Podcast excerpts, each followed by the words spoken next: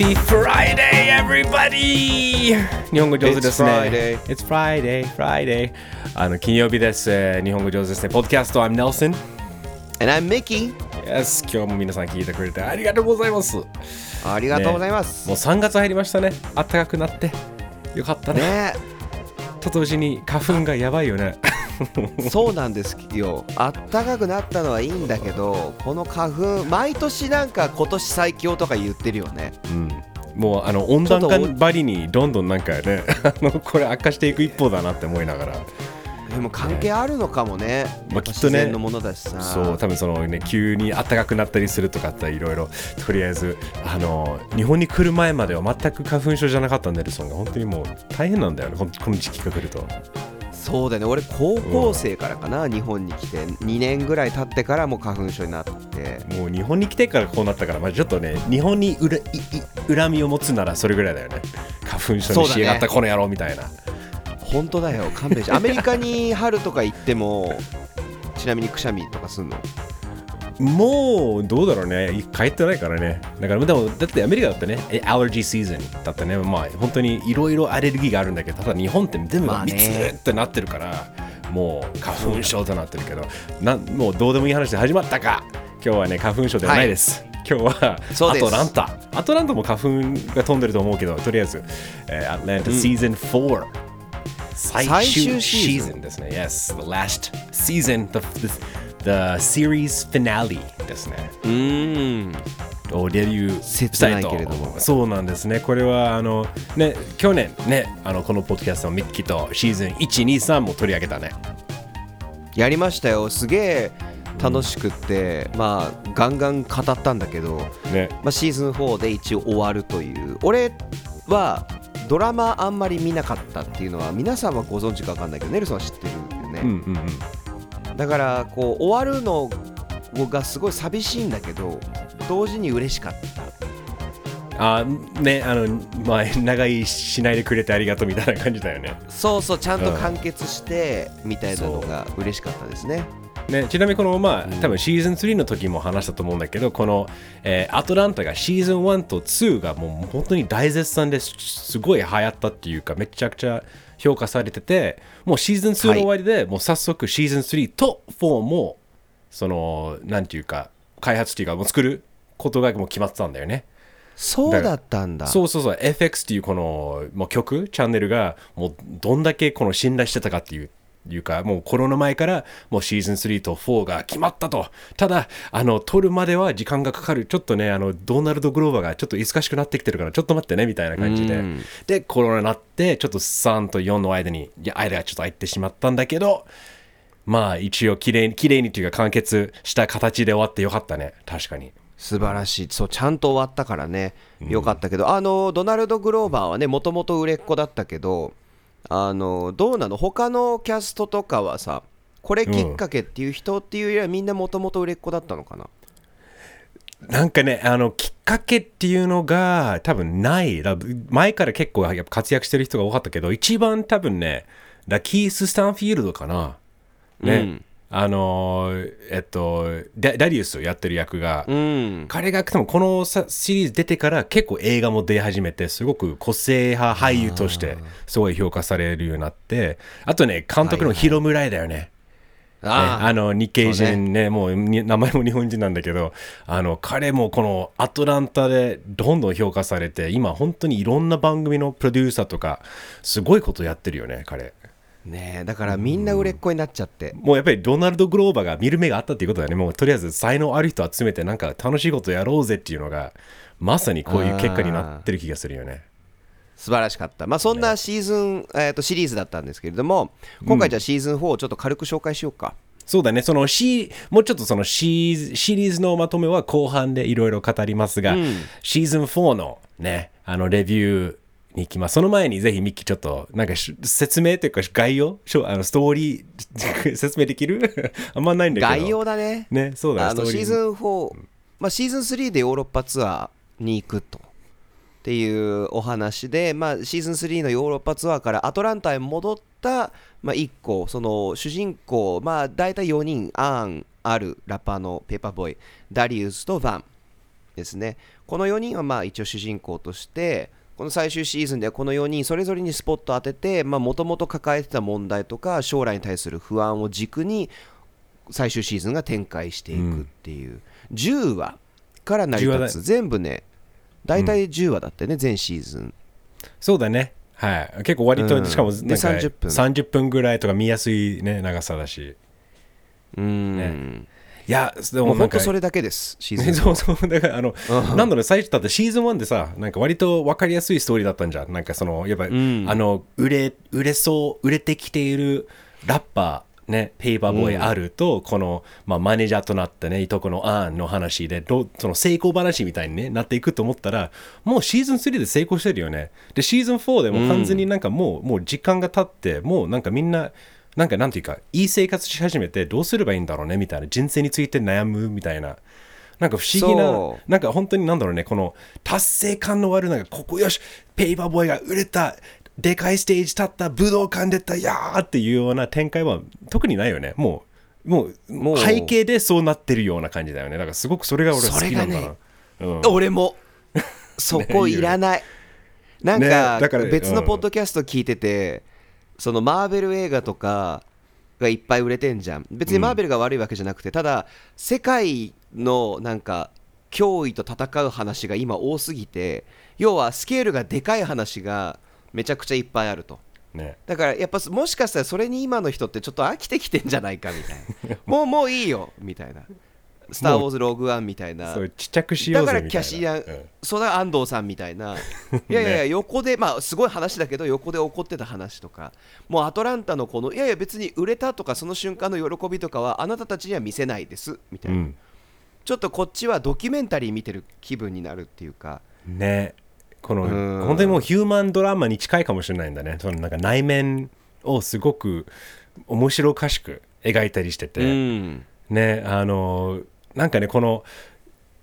シーズン4ってなんか最初ね、ちょっとシーズン3って、ちなみにミッキーは良かったよね。ミッキー好きだったよねシーズン3。俺大好きだよね。そう俺も、ね、シーズンが展開するごとに好きだと、そうでシーズン3がものすごくやっぱり1と2と真逆で、真逆っていうか全然違う形で、やっぱ本人たちが出てない回もあったりするみたいな、より挑戦的な、よりちょっとなんて曖昧なドラマになっていったけど、それ結構ねアメリカでもう批評っていうか賛否両論だったんだよね。綺麗に分かれてたんだよね。分かれたんだね。そうだからアトランタのやっぱりシーズン1ってやっぱみんなそのね、ドーナル・グローバーね、そのアーン、R、4人の絡み合いが好きだから、なんでシーズン3、待ちに待ったシーズン3で何年間待ったじゃんみんなで、それで出てねえじゃんっていうのが結構評判悪かったらしくて、だからこれがなんかシーズン4になって、あ、みんなちゃんとアトランタに戻ったよ、大丈夫、みんな安心して戻ってるからねみたいな、なんかこのなんていうか賛否両論を受けての軌道修正だったとちょっと思いきや、全然そうじゃないんだよね。最初から決まってたらしいから、なんかこのそうだからこのなんていうか賛否両論とかこの周りの評価っていろいろ左右されてそうに見えるけど、実はしてないっていうのがすっげえなって思って、ね、だからなんか逆にもう操ってんじゃないのかなっていう、そのドナルド・グローバーがそれまでそれぐらいのシーズン3で誰も出てない回がやったらみんなふふみたいな、逆に炎上したくなるみたいな、はいはい、ちょっとツンツンしたくなるようなクリエイターっていう感じがしてね。欲しがらせるかもしれないと欲しがらせているのかもと。なるほどね。確かにでもシーズン4は絡みはそこまではなかったけど、各々の登場人物はちゃんと出てきてて、なんか俺ほんと10年ぐらい経ったのかなとかって思った、ね、シーズン3から。回によってはね、だって、ロッティ、アーンとウバンの娘も結構大きくなってたもんね、ね、普通にもう喋ってるし、もう普通のキャラクターとして成り立ってるし、だからそれもう時間経過がもう分かるね。確かにそう、というのがシーズン4で、それがちゃんと完結するっていう、その最終話については後半、この後ちゃんとネタバレですよっていう風にアナウンスしてから喋りますけど、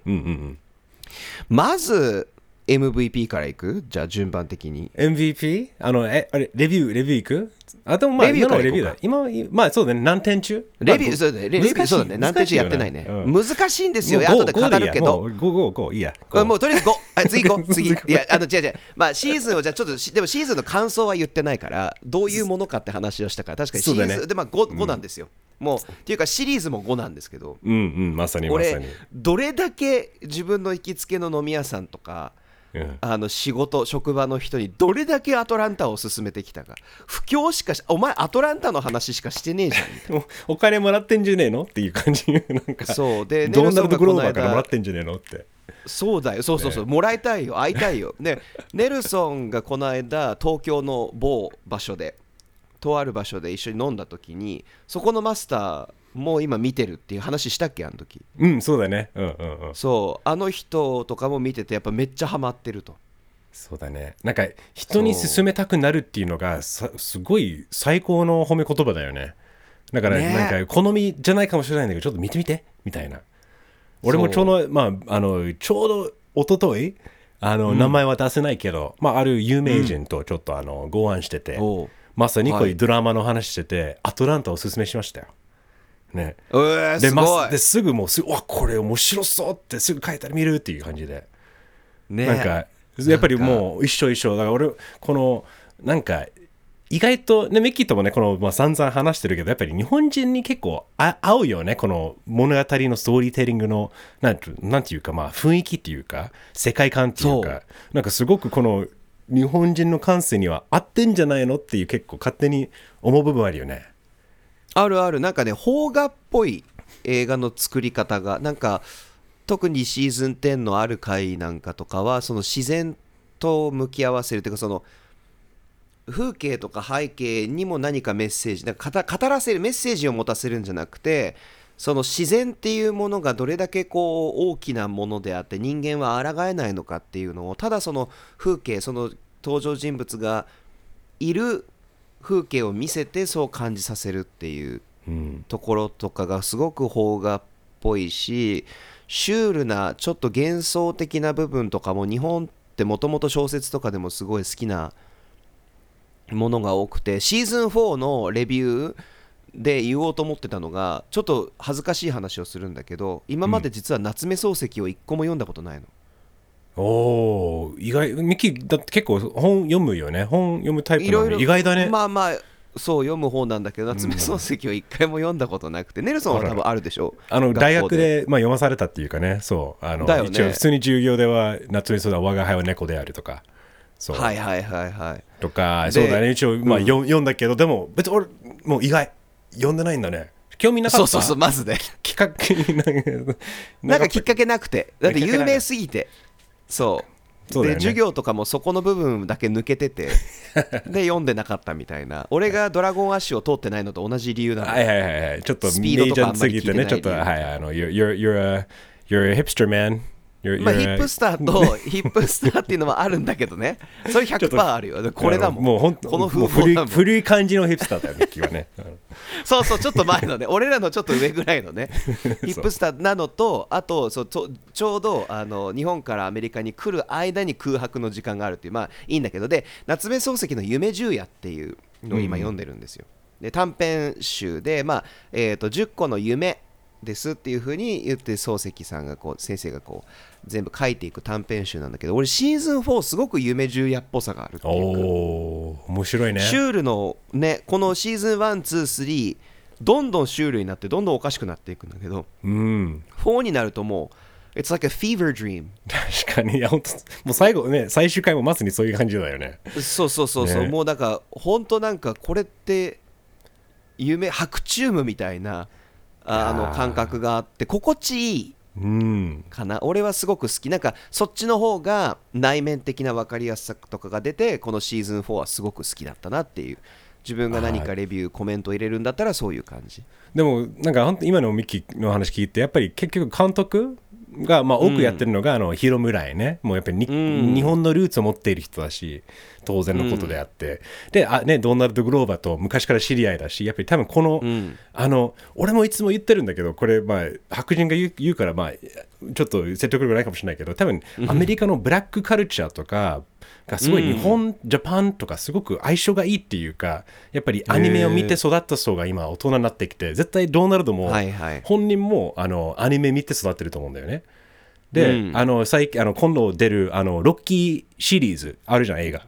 クリードっていう映画ね、クリードね、うん、そうマイケル B ジョーダンが、彼が今度3作目クリード3出すんだけど、それもすごい評価されてて、彼も監督やってて、うん、実はもうファイトシーンがもうアニメをもうなんていうか参考にしながら撮ってるって、なんだっけ、初めの一歩と何かもう一個、そうそうそう、だからそういう格闘シーンとかそういうのがやっぱりアニメを見てかっけーみたいな、これを映像に出したいみたいな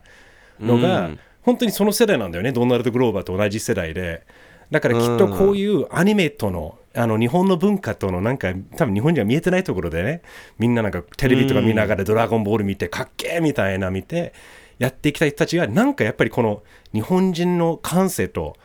多分通じ合う部分はすごくある気がするし、だからこういう独特な作品ができる気がするよね、うんうん、このヒロムライク監督とドナルド・グローバーっていうラッパー兼コメディアンとかいろいろこの本当にこのチームの融合によってできた作品で、もう二度と見れない気がするよねこんなもの。いやそうなんだよ ね面白い面白い、いやでもちょっともうとりあえず大絶賛です。皆さんぜひまだ見てない方は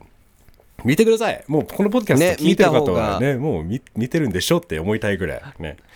でね、本当に30分で終わるんですよ。で大体ドラマって1時間、もう最近ラストオブアスとか今度レビューするけど1時間20分とかじゃ第1回が、うん、まあ、うん、別に時間が長いのを悪いとは言ってないけれども、割とサクッと見れる割にはかなりこうおーってこうなんて言うんだろうな、濃いもの、後味が残るよね。なんか考えさせられるそうなの、おーなんかすごいの見たなみたいな要因が残るよね、うん、要因に浸かりたくなるよね。で大爆笑してもう1話みたいな、ね、同時にっていうおしゃれなんだけどすげえ笑えるっていう素敵なドラマになってるので、ね、ぜひねシーズン1から見てないっていう人は全然怖くないんで見てください、はい、うん、MVP ミッキーは、はい、これシーズン4最終シーズン4の MVP は誰ですか？ごめんなさい、やっぱりダリウスなんですよ。あー来た、おーもう変わるね。ミッキーはそこは結構割と安定してるね。私ダリウスを第1話でずっと追いかける車椅子のおばあちゃん大爆笑だよな、あれもう最高だよな、超面白かった。ひどいけどね、ひどいんだけどすげえ笑った。ひどいけど面白い。いやダリウスでじゃあなんか最後の、まあもちろん最後の回もね結構ダリウスがメインなんだけど、そうそう、最終回ダリウス、うん、どう、そのダリウスなんで MVP なの？なんかこうダリウスって多くを語らないキャラクターじゃん。アーンも最初はそうだったけど、少しずつ人となりが分かって一番能動的に動いていくアーンとアル、特にあとバンとかもだけど、いろんなキャラクターと会話をしていってその人の好き嫌いとかが分かるんだけど、ダリウスだけね割と最後の方まで何者かよく分からない。でも俺一番リアルだと思うんだよ、あのキャラクターがいるもんダリウスで、ダリウスみたいな友達って大切にするもんっていう。だから大学生の時に一番ダリウスに出会える。確かにね、ちょっとダリウスみたいなタイプに、うん、ちょっと波動がちょっと違うところにいるような人だけど、でもなんかなぜか痛くなるっていうか隣にいるとなんか安心するような、この、うん、ぶれない変態さ、素晴らしいね。そうで大事なとこでかき乱したりハッとさせられることを言うみたいな、こう凝り固まっちゃって前しか見えない時にいてくれるといい友達だから、やっぱダリウスが一番いいね。ただギャグだから可愛いからだけじゃないかな。うんうんうん、うん、ですネルソンは いや本当はね、これやっぱり散々このチームとしてのやっぱり一体このやっぱりこのチームだからこそできた作品だからみんなにあげたいんだけど、C って人本来はね、本来ね、もうやっぱりあるね、ペーパーボーイ、もう演技力、もうやっぱり彼がずば抜けて一番いいね。もう、まあ、みんなうまいけど、もちろん当然みんな演技がもうずば抜けてすごいんだけど、うん、でもその中でもすごくない彼の演技力、うん、目の演技とかも本当にやっぱり圧倒されたなって、この特にこのシーズン4ではやっぱりこのブライアン・タイリー・ヘンリーという役者はどんどんすごい役者になっていきそうな気がするよね、アメリカの中でも。すごいよね。だってアルってキャラクターもさ、男らしさを前面に売らなきゃいけないっていうところで、まあ、自分も自ら普段からそういう人間なんだけど、内面にある繊細さっていうのを持ってて、それと常に戦ってるキャラクターだったから、やっぱ技術がないとできないよね、うん、本当その目の奥のなんかちょっと辛さとか、うん、この矛盾とか葛藤とかが本当にもう改めて見ると、この役者すげえなって思わされた。だから普通にこの、まあ、MVP はみんな MVP なんだけど、この特に演技に関してはこのあるブライアン・タイリー・ヘンリーはもう大ファンだったね、これで。もう確実に彼で出る作品はもう見たくなってきた。もう完全にもうその内容はどうのこうの、自分が好きなジャンルじゃなくても、あ、この役者出てるんだったら見ようっていうような人になってきた気がする。自分のこのアトランタを全部通して、特に最終シーズンでこの確実にこいつって言っちゃいけないけど、この方はとんでもないすごい役者だなと思った。うん、一人芝居をやらす1話丸ごとやってるのってあるぐらいじゃない？そう、多分だからそれぐらいもうあんな大変なことは彼にしか、ね、ぐらいしかできないっていう、ね、ことかもしれないけど、本当そうだよね。しかもネタバレじゃないと思うけど、どっちも森の中でやんなきゃいけなかったわけでしょもう森とアルは、ね、相性悪いんだよね。早く気づいた方がいいんだけどね。森とあとはとりあえず何か探しちゃいけないね、あの人はね。第1話もそういえばアルが一人でトレジャーハンティングするけど、あれもすげえ面白かったけど、うん、いや、いいね。もうこれもうすごいね、どんどん語られるけど、とりあえず次は好きな回行こうよ、そのシーズン4の好きな回。いや、まあ、じゃあここからはネタバレありにしましょうか。そうだね、ネタバレありではい、いきまミキは強いて言えば、これ本当はもう全部難しい、めっちゃ全部いいんだけど、強いて言えば好きな回をあげるとしたら、強いて言えばですね、僕はやっぱりあれですね、The Goof Who Sat by the Door。 Yes. Yes. 今ちょっとね、日本語のThe Goof Who Sat by the Door ってそのままだ。そう、全部が本当にカタカナになってるだけなんだけど、そう。これはいいね。これが最高でしたね。最高でしたね。うん。俺ネルソン家でなんかみんなで飲んで、なんかもう一杯帰る前にネルソン家でちょっと飲もうって2人になった時に。うん、ネルソンがこれアトランタって面白いんだよってつけた最初がシーズン1のテレビ番組風の、はいはい、バンね、 BAN ってやつね。そうだそうだ、はいはいはい、ブラックアメリカンネットワークだっけ、あれ多分。そうそんな感じだと思う。そうっていう、まあ、架空の、まあ、BET っていうチャンネルの多分パロディなんだけど、またそれが最初で衝撃を受けた、ね、なんて面白いドラマがあるんだって思って、やっぱシーズン4でもやってくれたと。でこれは、うん、もうしかも、まあ、ドキュメンタリーなんですが何かの間違いでディズニーの社長になってしまったしがないアフリカ系アメリカンのアニメーターの男性の話と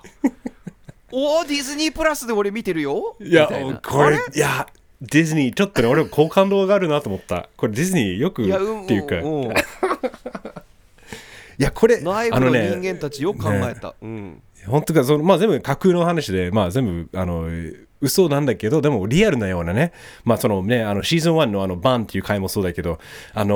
テレビ番組風に撮っているドラマで、しかも CM も作ってるわけだから、もうどこがリアルって境目が分かんなくなるみたいな、見ながら。でそれも今回もね、この The Goof Who Sat by the Door も同じ感じで、ただこれがなんか俺大好きなんだよ、 A Goofy Movie ね。はい、そうなんですよ。グーフィームービー、これ、ね、放題はホリデーは最高っていうねらしいんだけど、これがもう言えばね、グーフィーね、ディズニーのね有名なキャラクターと息子、マックスの、まあ言えば家族ね、まあ本当にお父さんと息子の話なんだけど、俺ねこの映画自体はもう大好きってさ、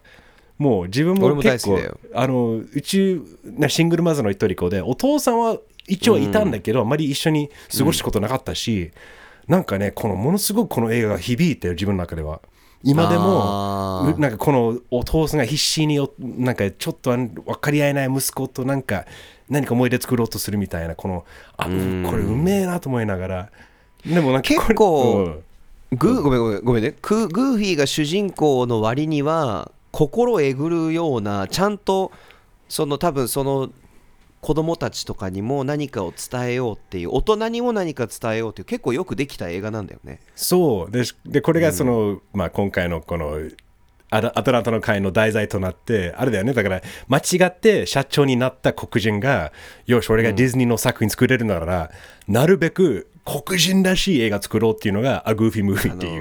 うそう最高のブラック映画を作るって言ってそれで、俺もその後に A Movie って出てくるじゃん、英語で A Goofy Movie なんですけど、グーフィーってちょっと面白おかしいみたいな、だからグーフィームービーのね、最初青いバックグラウンドでテロップで A Movie って書いてあって、そこが開いてグーフィーがボーンって出てくるみたいな、あれ出てきた時に俺涙流しながら笑ったのなんかね、でこれ天才的だなって思ったの。だってステレオタイプで遊ぶドラマでしょ、でステレオタイプってみんな知ってるわけじゃん、だからあれこの年代でネルソン当てた何の映画かなって、俺も回の名前も俺な回エピソードタイトルも見ずに見るの、全部ネタバレしないように。はいはいはい、俺ちょっとね知ってたんだよね、ちょっとネタバレされてしまったんで、だからもうアメリカで放送されてたから、結構やっぱりもう少なくてもこのタイトルは流れるから、もうあれっていうのをもう結構ちょっとにおってたから、ちょっと残念ながらでもミキは知らなかったんだね。まあまあまあ、でもそう究極のそういう映画を作るぞって言ったとたのあたりまで、あれもしかしてグーフィームービーかないや、その前に振りはあったからね、グーフィーのことやたら話すから、あと音楽の話もあるしね、そのパワーラインとか、そうだからこれもううまく振りがあるんだよね。だから絶対予想しなかったっていう方が、お前本当は分かってたんでしょって言いたくなる俺ら世代よりも、じゃあマイナス5歳下、までから上の年齢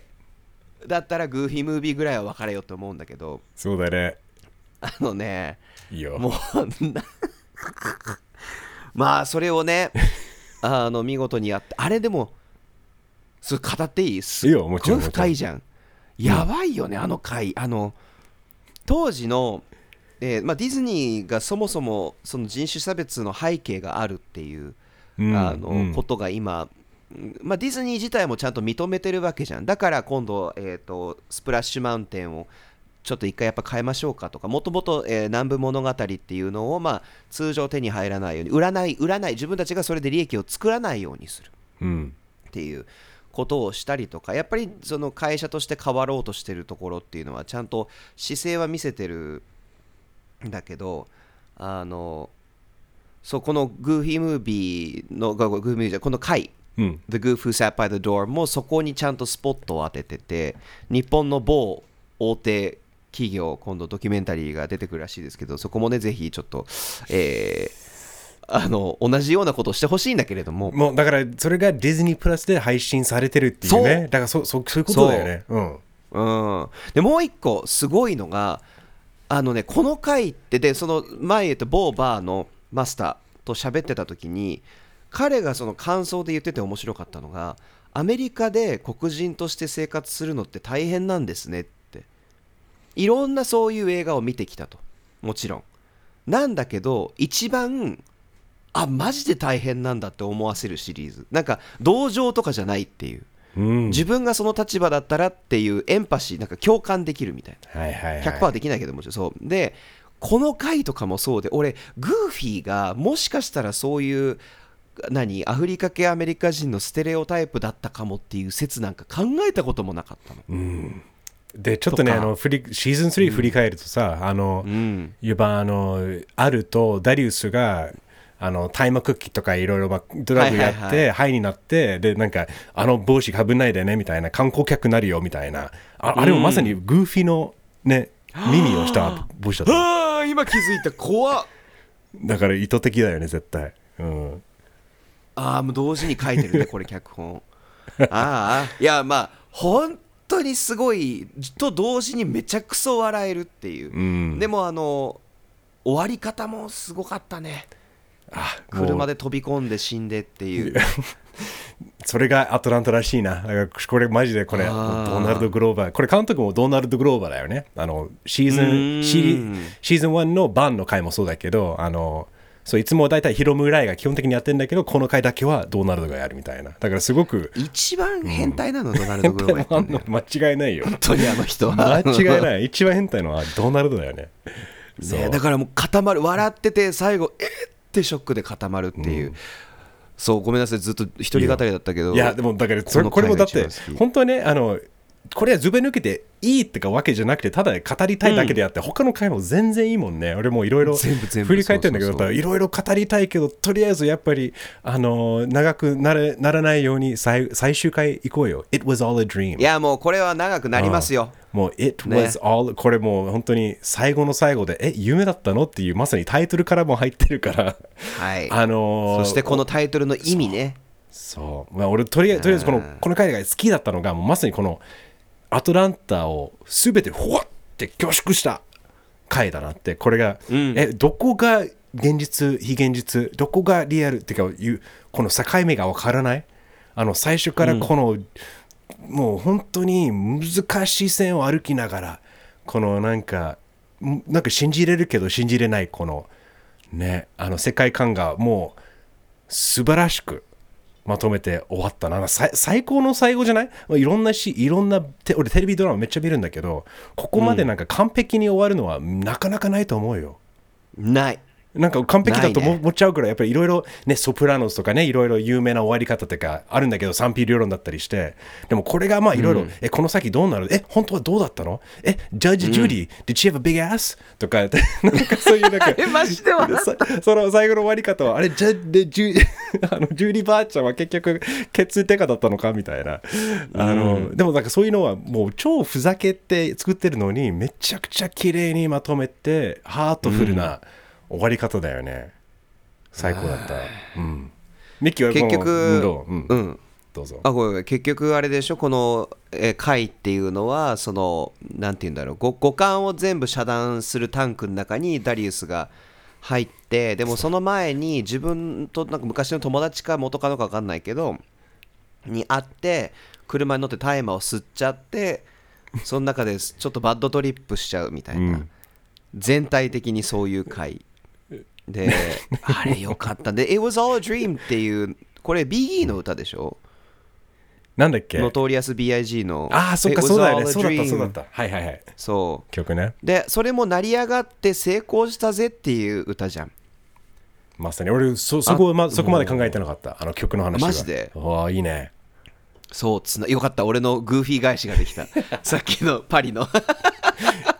いいね。そうであれは何回も中で冷めてって怖い、結構怖い回でもあるね。だからもうすごい攻めてるし、あ夢だったなって、もうなんか2回目なるほどどこまで行くのかっていうのが、たまにその起きた時の反応がなんだっけ、なんだっけ、なんかナース看護婦みたいな人が、うん、なんか一回だけ超変な叫び方しながら、なんか後ろにわーってなんかなって、あれ普通に怖いなって爆笑しながら怖えと思いながら、これなんかねすげえなこの回。なんかしかもなんかやっぱりダリウスがメインじゃん、中心にいるっていうのが、あこれミッキーたまんないなたまんなかったねラストで。なんかなんかすごい良かったなって思ったのが、人間にとっての現実の見方って人それぞれだし、うん、結局なんだろう、自分が今こう経験してることが現実であるかどうかなんて別にあんまり考えなくていいんじゃないのみたいな風にも感じたっていうか、一つなんか生き方として諦めるっていうか、現実を認める、うん、でそれが分からないっていうことであっても認めて、それ自分にとってすごくそういう、例えばこのシリーズでずっと起こってるシュールなことが本当に起こってたって、それを現実として認めざるを得ないじゃないかっていう、今の現状をね認めることによって先に行けるんだっていうメッセージもなんか込められた気がして、すごい好きだったな。そう、なんかこの回も今ミッキーが喋りながら思い出してたんだけど、この寿司のところあったよね。やっぱ黒人が運営するもう本格的な寿司屋をアトランタで開いたと。でこれをみんながよしやっぱりちゃんとね黒人のカルチャー文化を支えようぜってこれすげえぞって言ったら、みんながまあアンタッチとかバンとかでみんな入ったら、道の向こう側にはポパイズがあったんだよね。いわばケンタッキーみたいな、もう大好きな、みんなが大好きなファーストフードがあると。でこういうなんかこの黒人が作る日本の料理大丈夫なの、応援したいんだけど分かんない、でも向こうがそういう食べたいものがあるんだよねみたいな、自分の本能があるけどこれを支えたい、この葛藤の中にいる私たちは何をすればいいのかっていう、このしかもなんかこの黒人の運営の側もものすごく熱心的に喋って、俺は日本でいろんな修行を受けてやってる、なんでみんなはそんな認めてくれないのかっていうのをなんかいろいろそのスピーチの挙句ポパイズに行くんだよねっていうそうそうそうなんかもう皮肉ってるっていうか、ね、だって自分もうなんか白人とかアジアとか関係なく、これも自分のなんかもう人間のことでもあるし、あとその黒人文化の中でもやっぱりこの称えるべきところもあれば、いやいやちょっとこうやっぱり矛盾を見せるのも大事だし、やっぱりこの矛盾を見せるのが大好き、この人間の、ね、多分だからそのそれがないと人間らしさが多分なくなると思うから、やっぱりこのいい面も悪い面とか、このみんなが戦ってる中で何がやるべきとか、やりたいこととやるべきことは何なのかっていう、なんかいろいろこのうまく人間の複雑なそういう描写ができてるような気がするね、このずっとこのドラマで、特にこの最終回。わかる。お寿司屋さんのシーンでもう一個思ったのが、そのシェフがさ、いろいろ修行したんだって言って、我々その黒人っていうのはお互いを信頼しないようにインプットされてるんだっていうことを途中で言うんだよね、でそう言いながら鍵をかけるんだよね、店の絶対出さないみたいなことになっちゃって、で俺ねネルソンと同じのもあるし、もう一個加えるとさ、そのお寿司大丈夫かなってフグが出てくるからなんだよね。そうだね、最後ねアトランタにフグ来て大丈夫なのみたいな俺もでもあれ見てたの、これ日本人がフグ屋やっててもアトランタだったら、俺だって内陸でしょ、海つながってないよね、確かにアトランタって近くはないね、ないよね、だから大丈夫かなってなるし、まあ毒とか関係ないけどでも、なるほど。あと単純にさ、お寿司苦手だったし、いつまで経ってもご飯来ないしっていう腹が減ったから行きたいっていうのがあって、ただそれでもうサービス悪かったから出て行きたいのに、いちいちそういう人種間の問題にされるっていう皮肉も聞いてて、すっげえ面白いなって思った。そうそれなんだよね。まさにちょっといろいろ他の回もたくさん語りたいけど、とりあえず皆さんもね、見てる方はぜひね、好きな回とか好きなシーンとか好きなやりとりだったら教えてください。ハッシュタグ日本語上手、メールも受け付けております、日本語上手 pod@gmail.com。 そして最後にね、このシリーズを振り返ってちょっとなんか日本語上手らしくちょっと議論じゃないんだけど、ちょっとミッキーと語って、このドラマ、このアトランタ、このシリーズを What made it unique? What made it special?どういうところがこれを一番なんかやっぱり他にはなかなか見たことないような世界観だし、こんなにいい点もある、人におすすめしたくなるようなものはたくさん喋ってきてるけど、なんかもしうまくまとめるとしたら、このシリーズの特別なところは何なのかな。なんだネルソン、なんかある？まあ多分今の話かな、その人間のこの複雑な葛藤を面白おかしく描いてるところが一番いいのかな。だからそのいい人も悪い人もいないっていうか、みんな与えられた状況で何とかしなきゃいけないで、何とかいいところに持っていこうとしている。でもその葛藤の中に生きているし、自分たまにしたくないことしなきゃいけないし、なんかいろいろ本当にね、ストーリーとしてそんな展開はドンドンドンっていくわけじゃないのに、こんなに人間の成長が見れるものだなっていうのを思ったよね。だから本当にもう、ね、成功してる過程はうまい具合に見せてくれないのに、見せてくれてないけど、この人間の心の成長とかがもう本当に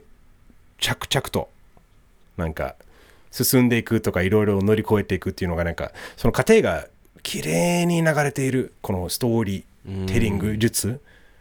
と絵と絵、やっぱりこの絵力っていうか、なんか、あ、でも俺も一緒だ、どうぞ。あ、俺も一緒だなって思うのが、そのなんだろう、すごく小説っぽい、本当人間の内面究極的に描いてて、それをなんかこう基礎的なことなんだけど、やっぱ忘れちゃうよね。なんかさ、今のドラマとか映画って何かメッセージ明確な2文、ログラインって海外とかで言うけど、どういうシリーズですかって言ったら文章2つで言わなきゃいけないっていうログラインはあるんだけど、同時に結構おとぎ話みたいな分かりやすいメッセージを込められてる作品が多い中で、これは本当ネルソンの言う通り、一個人個人がこのアトランタっていう場所で、このコミュニティ、この文化の中でどう生きていくかっていう過程を見せながら、いろいろな問題点もこう浮き上がってくるとか、いろいろな文化も見えてくるっていう、このなんだろう、言葉で直接言わなくていいで、言葉だけでは伝わらない、映像だけでは伝わらない、音楽だけでは伝わらないことをちゃんとその全部合わせて作品にしていったっていうのと、シリーズだからこそできたし、やっぱり今ネルソンの話聞いてて余計終わってよかったと思うのが、連載っぽかったんだよね。で、この1話1話が連載として流れてて、まあ連載なんだけど、それがまとまって一冊の本になりましたみたいな、なんか本みたいっていうのって褒め言葉だとは思わないんだけどいや、でも一つの作品ってことだよね。でも一つのまとまった作品っていうのは俺すごくいいと思うけどね。褒め言葉だし、無駄のないか、無駄がないのがすごい。で、やっぱりだから、あと自由さ、人間の心とかを描くんだから、多少現実から離れたっていいじゃないって言ってるっていう。で、そのまあアフロシュルレアリズムをまあ新しい作品になっていったんだけど、だから結局最終話にちゃんとそこも出てきてる気がするんだけど、現実じゃなくたっていいじゃないかみたいな、そうだね、あとこのチームだね、まあ、もうやっぱこのユニークさ、このね、ドナルド・グローバーが作りたいものだったかもしれないけど、最初からそのドナルドとその、ね、お兄さんの弟かな、まあ、兄弟で、やりたいものだったんだけど、でもやっぱりヒロムライのね、この完成もあるし、あとね、ブライアン・タイリー・ヘンリーの演技力、なんかみんなこのチームがちゃんと成り立ちすぎてて怖いなって思うぐらい。だからこの本当このフュージョンによってできたものっていうのが、だから二度と見れないかもしれないなと思って、こういう、ね、やっぱりコーライティングとか、このチームコラボレーションだよね。やっぱりいろんなクリエイターといろんなビジョンを持ってる人たちが一つになって、じゃあ俺がやりたいことみんな従ってじゃなくて、何やりたい、俺はこうしたいんだけど、あ、いいねいいねみたいな、これどんどんどんどんこの自分にも想像できないものが作れちゃうっていう、このすごさ。だからそれがなんかドナルド・グローバーとその愉快な仲間たちがよく見せてくれた気がするよね。ちょっといや、なんかエドガー・ライトみたいになってくんないかな。あ、確かにね、ちょいちょいみんな集結して劇団みたいにやるみたいな、やってほしいよね。ウェス・アンダーソンとかね。あ、でもね、ありそうじゃん。逆にもうドラマってもうやっぱりね、10回とかね、まあ、シーズンとかあるから、ね、もうやっぱりその拘束時間とか大変さはあるんだけど、映画とかだったらありえるんじゃない？やってくれそうだよね。どんなの見たい？じゃあ最後にどんなの見たい？このチーム。このチームね。いや、だってもうめっちゃ売れてるから、俺も普通にヒロムライの他の作品、ステーション11っていうのもクソ面白いんだよ。で、そうで、ステーション11も面白いし、でちょっとこのドラマポッドキャストも話した The Bear。ね、一流シェフがファミレスやるみたいな、もう超ダサい放題だけど、あれもプロデュースやっている人だし、そうなんだ。そうだから結構ね、俺今ヒロムライとブライアン・タイリー・ヘンリーを追っていけば、多分いい作品に出会っていけるって気がするし、でもこのチームでもう一回作って、なんだろうな、でももうこの世界に戻ってほしいよね。なんかクリスマススペシャルみたいな感じじゃ分かんないけど、なんかもう定期的にアトランタ戻ってきてもいいんじゃないのみたいなと、ね、なんか背景にいるだけでいいよね、うん、主人公たちはね。ミッキーはどう、なんか見たいジャンルとかなんか作品ある？ なんかやっぱ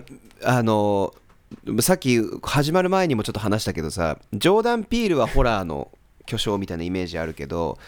ちょっとデビッド・リンチ感あるじゃん、ドナルド・グローバーって。確かに。だから何、ツインピークス的なものとか、いいね、ちょっとそのもうちょっと奇妙なミステリーを多めにするっていうもの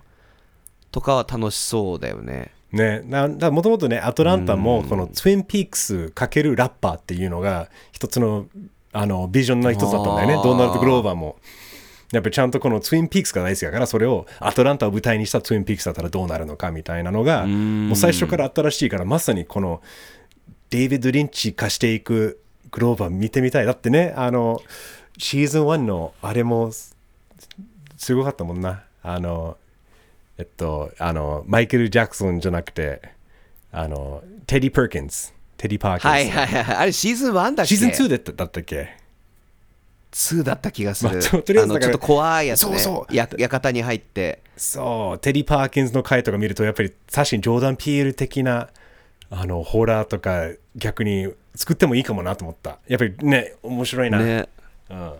あれでしょ？シーズン4だと5話のワークエシック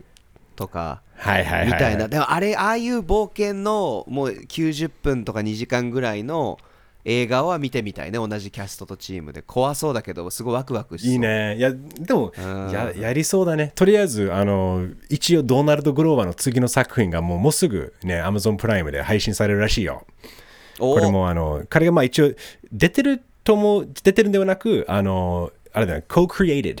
ね、彼とあとアトランタと一緒に書いている女性のライター、ジャニーン・ネイバーズさんっていう、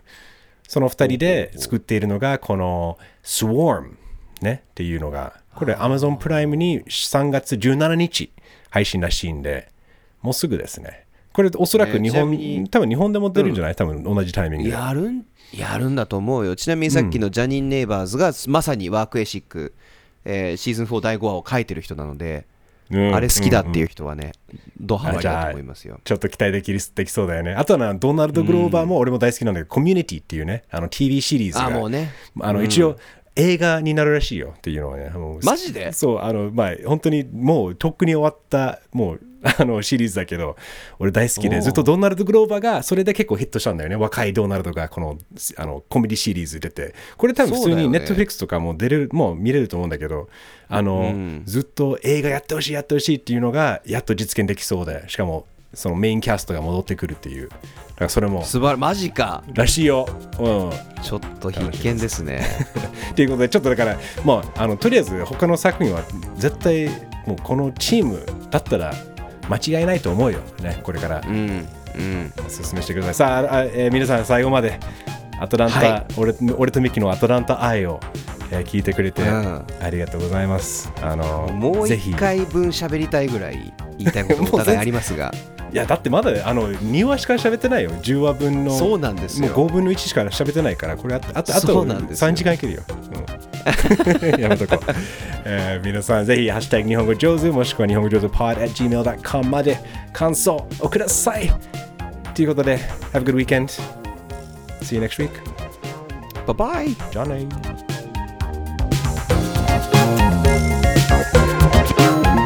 日本語上手ですね。